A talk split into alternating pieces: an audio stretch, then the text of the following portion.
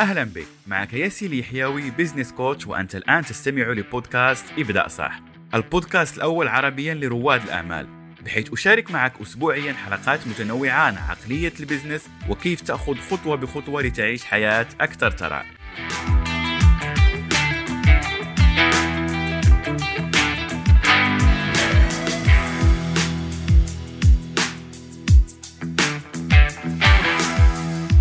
تريد أن تبدأ مشروعك الخاص ولكن ليس لديك رأس المال في هذه الحلقة سأشارك معك خطوة بخطوة كيف تبدأ مشروع ناجح من الصفر.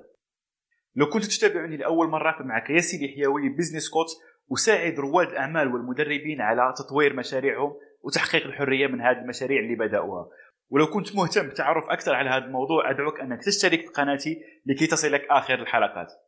أول نقطة سنبدأ بها هذه الحلقة هي فكرة كيف ممكن تبدأ بدون رأس المال. عارف على أنه هناك العديد من المختصين والخبراء اللي يقول لك آه ممكن تنجح بدون رأس المال لكن خليني أكون معك صريح وممكن هذا الكلام يزعج بعض الأشخاص. خلينا نترك شوية البزنس على جنب. أنت كشخص في هذه الفترة اللي راح تبدأ فيها مشروعك خليك من كل الأشخاص اللي يقول لك آه تعال أوريك يعني كيف تبدأ مشروعك وتنجح بعد شهر. كيف تحقق الثراء السريع؟ كيف ممكن على أنك تبني مشروع بملايين الدولارات؟ كيف ممكن على أنك تبدأ تتداول في البورصة ولا في الأسهم وتحقق آلاف الدولارات بعد أسبوع بعد أسبوعين؟ للأسف هذا يسمى نصب ويستحيل على أنه يكون في الواقع. وهذا من قوانين الله الكونية في الأرض. الله سبحانه وتعالى لما خلق السماوات والأرض خلقها في ست أيام. والعلماء يقولون على أنه هذا لكي يتعلم الاشخاص شيء اسمه مبدأ التدرج. تمام؟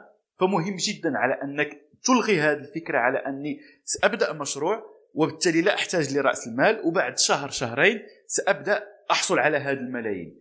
فهذه الفكرة إلغيها من بالك. الآن لو لغيت هذه الفكرة ماذا يعني على أنك تبدأ مشروع من دون رأس المال؟ فهذا يعني على أن هذا المشروع سوف تستمر فيه لمدة أسابيع وممكن لأشهر كثيرة بدون ما تحصل منه على هذا الدخل العالي اللي ممكن يغطي احتياجاتك.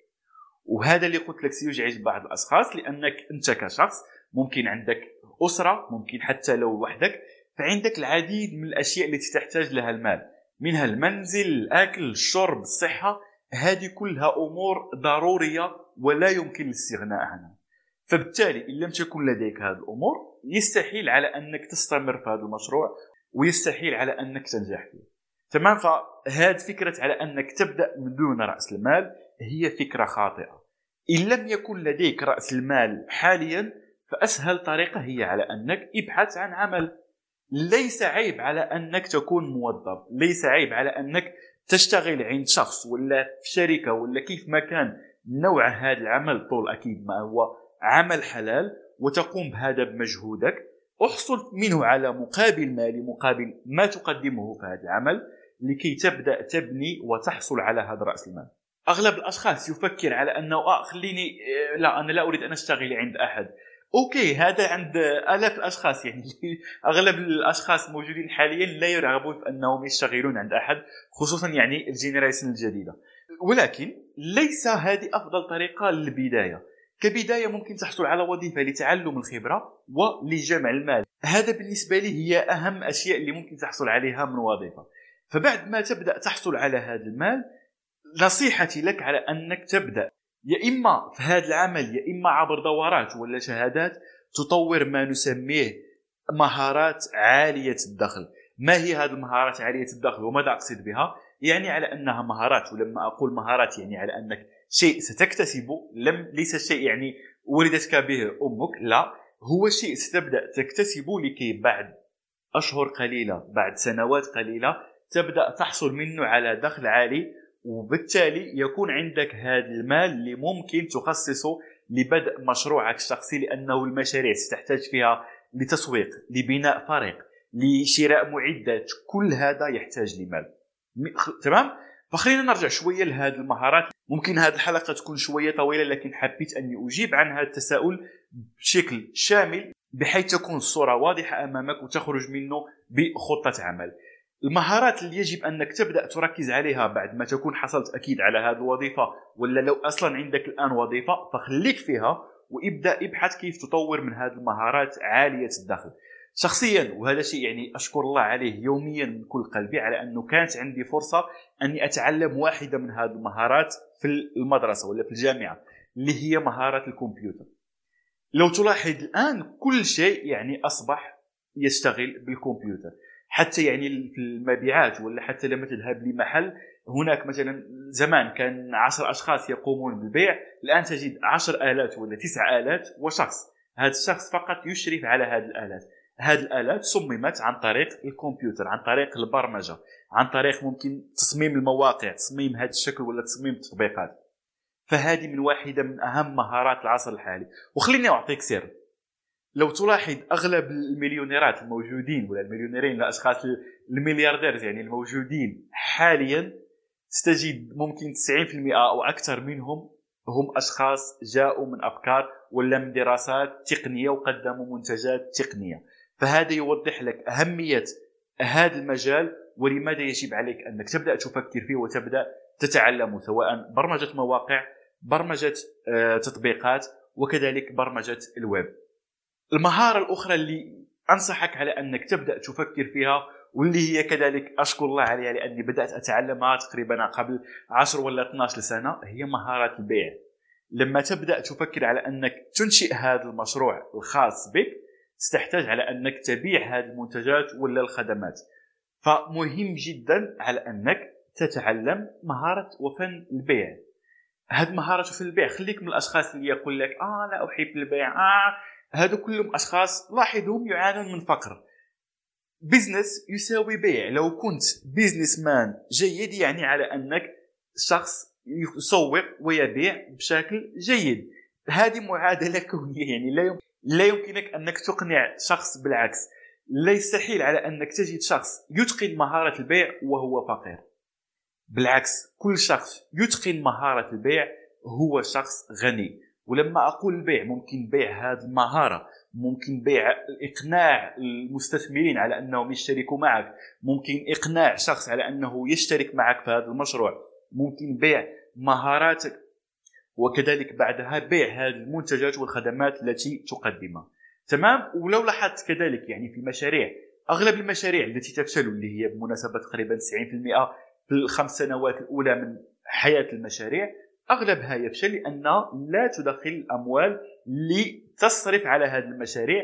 فبالتالي المال لو كان هذه المشاريع تقوم بالبيع وتسويق مشاريعها بشكل جيد لكانت استمرت.